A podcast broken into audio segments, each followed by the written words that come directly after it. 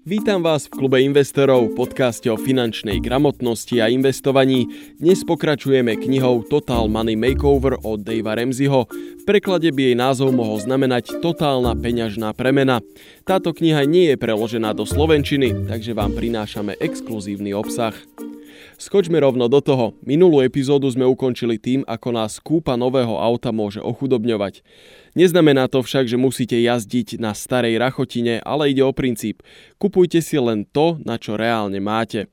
Ak za rok zarobíte 10 tisíc eur v čistom, tak si nemôžete kúpiť auto za 8. Budú si z vás námi a rodina strieľať, že jazdíte na rachotine? Jasné, že hej. Ale aj mne sa smejú. Svokra povedala, že je z nášho auta zhrozená. Podľa Davea je to však dobrým znakom toho, že ste na správnej ceste. Je veľký rozdiel medzi tým, že vyzerám dobre a reálne som na tom dobre. Ak sa viete trochu obetovať a žiť trochu skromnejší život, tak si neskôr budete môcť kúpiť aj dobré auto. Chce to len trpezlivosť a odolať nutkaniu prežerať si svoju vstupenku k bohatstvu. Zopár odstavcov tu Dave venuje aj kreditným kartám. Myslím, že s tým, čo sme doposiaľ o Daveovi povedali, asi si vieme predstaviť aj to, čo si myslí o kreditkách. U nás tento produkt našťastie nezískal takú popularitu ako v USA. Tam je to hotová epidémia. Ľudia sú schopní kúpiť si auto na kreditku s 20 a viac percentným úrokom. Prosím vás, nerobte to. Sú to zbytočne predražené, drahé peniaze. Kreditky zvyknú svojim zákazníkom ponúkať aj kadejaké bonusy a plusy. Ani tak sa vám to neoplatí. Podľa výskumníkov z Dan M. Bradstreet, ktorých tu cituje, ľudia, ktorí platia kartou minú o 12 až 18% viac ako tí, čo používajú cash. Americký inštitút pre bankroty zistil, že 69% ľudí, čo vyhlási bankrot, uvádza ako jeden z dôvodov dlh z kreditiek. Reštrukturalizácie dlhu tiež nie sú podľa Davea riešením problému, ale len symptómu. Podľa štatistík firiem, ktoré sa zaoberajú konsolidáciou financií, až v 78 prípadoch sa dlh čoskoro vráti. Je to preto, lebo tí ľudia nevyriešili skutočný problém, nemajú žiadny finančný plán, míňajú viac ako zarábajú a svoj problém len outsourcovali niekam inám. Teda riešenie toho problému outsourcovali niekam inám. V tomto je autor trošku extrémista, ale ak jeho knihu čítate, tak chápete, prečo si myslí to, čo hovorí.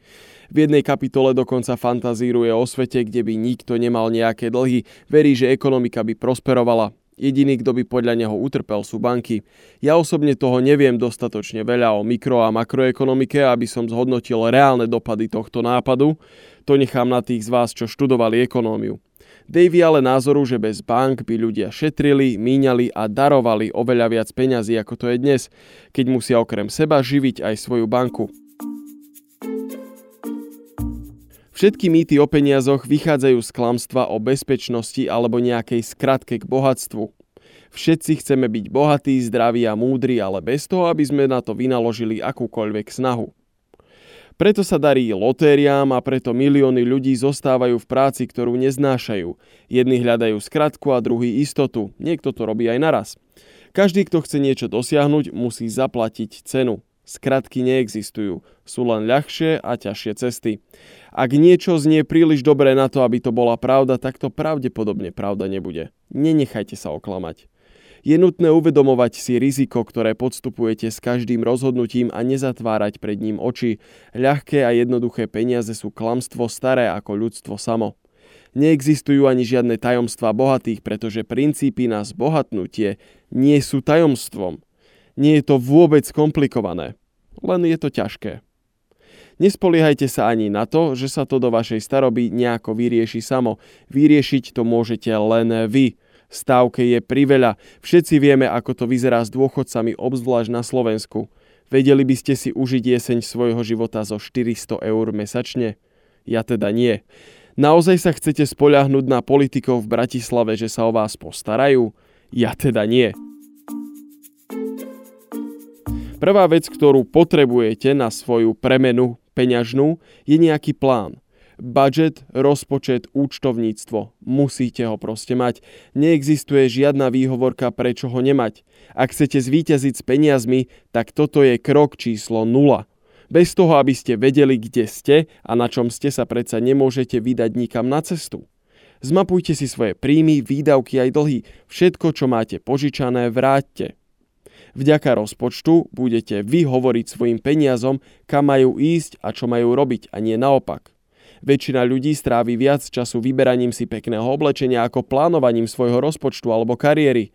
Ja viem, že šaty robia človeka, ale pri všetkej vážnosti, čo je pre vás dôležitejšie? Handry alebo vaša budúcnosť? Je jedno, či ho máte v zošite alebo ako aplikáciu v telefóne. Bez rozpočtu sa nikam nepohneme. Na každý mesiac by ste mali mať nový, pretože každý mesiac bude iný. Než sa mesiac začne, mali by ste na papieri minúť každé jedno euro, ktoré dostanete. Takto sa uistíte, že vám tam nebudú lietať peniaze bez účelu, ktoré sa nakoniec aj tak vždycky minú. Málo kedy však produktívne. Remzi ako ďalší základný kameň odporúča používať cash, teda hotovosť.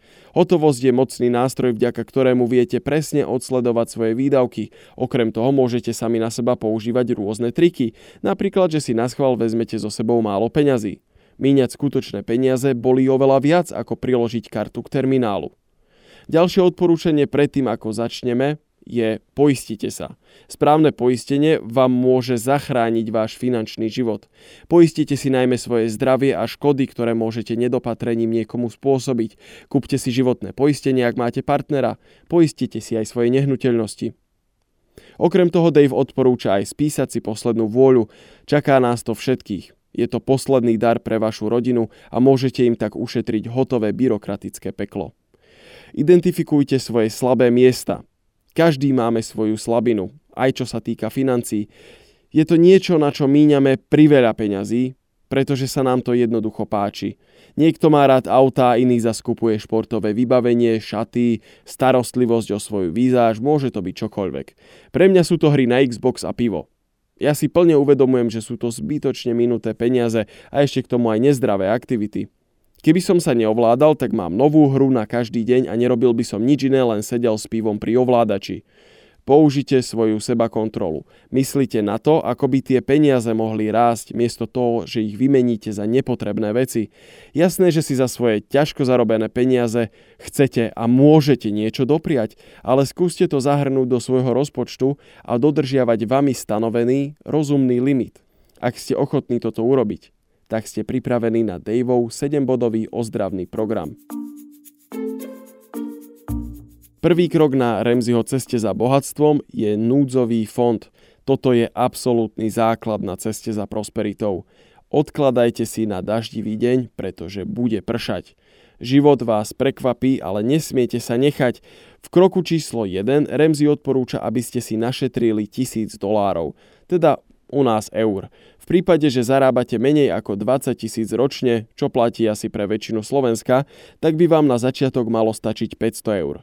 Tieto peniaze musia byť zvlášť od všetkých ostatných. Ani sa na ne nekúkajte. Nič, náda, nula, zero, vôbec. Tieto peniaze sú rezervované čisto na strety s realitou. Pokazí sa vám auto, ktoré nutne potrebujete na fungovanie, máte problémy so zdravím, ochorie vám pes, máte nečakané tehotenstvo v rodine. Tieto peniaze sú len na krízu, nič viac. Viem, že 500 eur sa môže zdať málo na predchádzanie katastrofám, ale verte mi, je to neporovnateľne lepšie ako nič. A pamätajte si, toto je len prvý krok, toto je prvá časť rezervného fondu. V ďalších krokoch, ktoré budú aj o niečo ťažšie, sa bude dofinancovávať tento fond. Musíte ho nazbierať čo najskôr. Pán Murphy a jeho zákony už sadajú do auta a mieria k vám domov. Buďte na nich pripravení. V kroku číslo 2 sa začneme venovať splácaniu dlhov. Na záver som si tu pre vás vybral z knihy Davea Remziho pre inšpiráciu krátky príbeh slobodnej matky Lily, ktorá dala na Daveove rady. A pamätajte si, nikdy, tak ako Lily, sa nevzdávajte. Lily was such a case. A single mom with two kids, she had been divorced for eight years. Struggle has been a way of life for some time.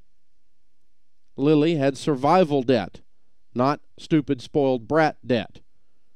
She had been ripped off with a super high interest car loan, check advance debt, and lots of credit card debt. She had a take home pay of only $1,200 per month with two baby birds to feed, along with a host of greedy rip-off lenders.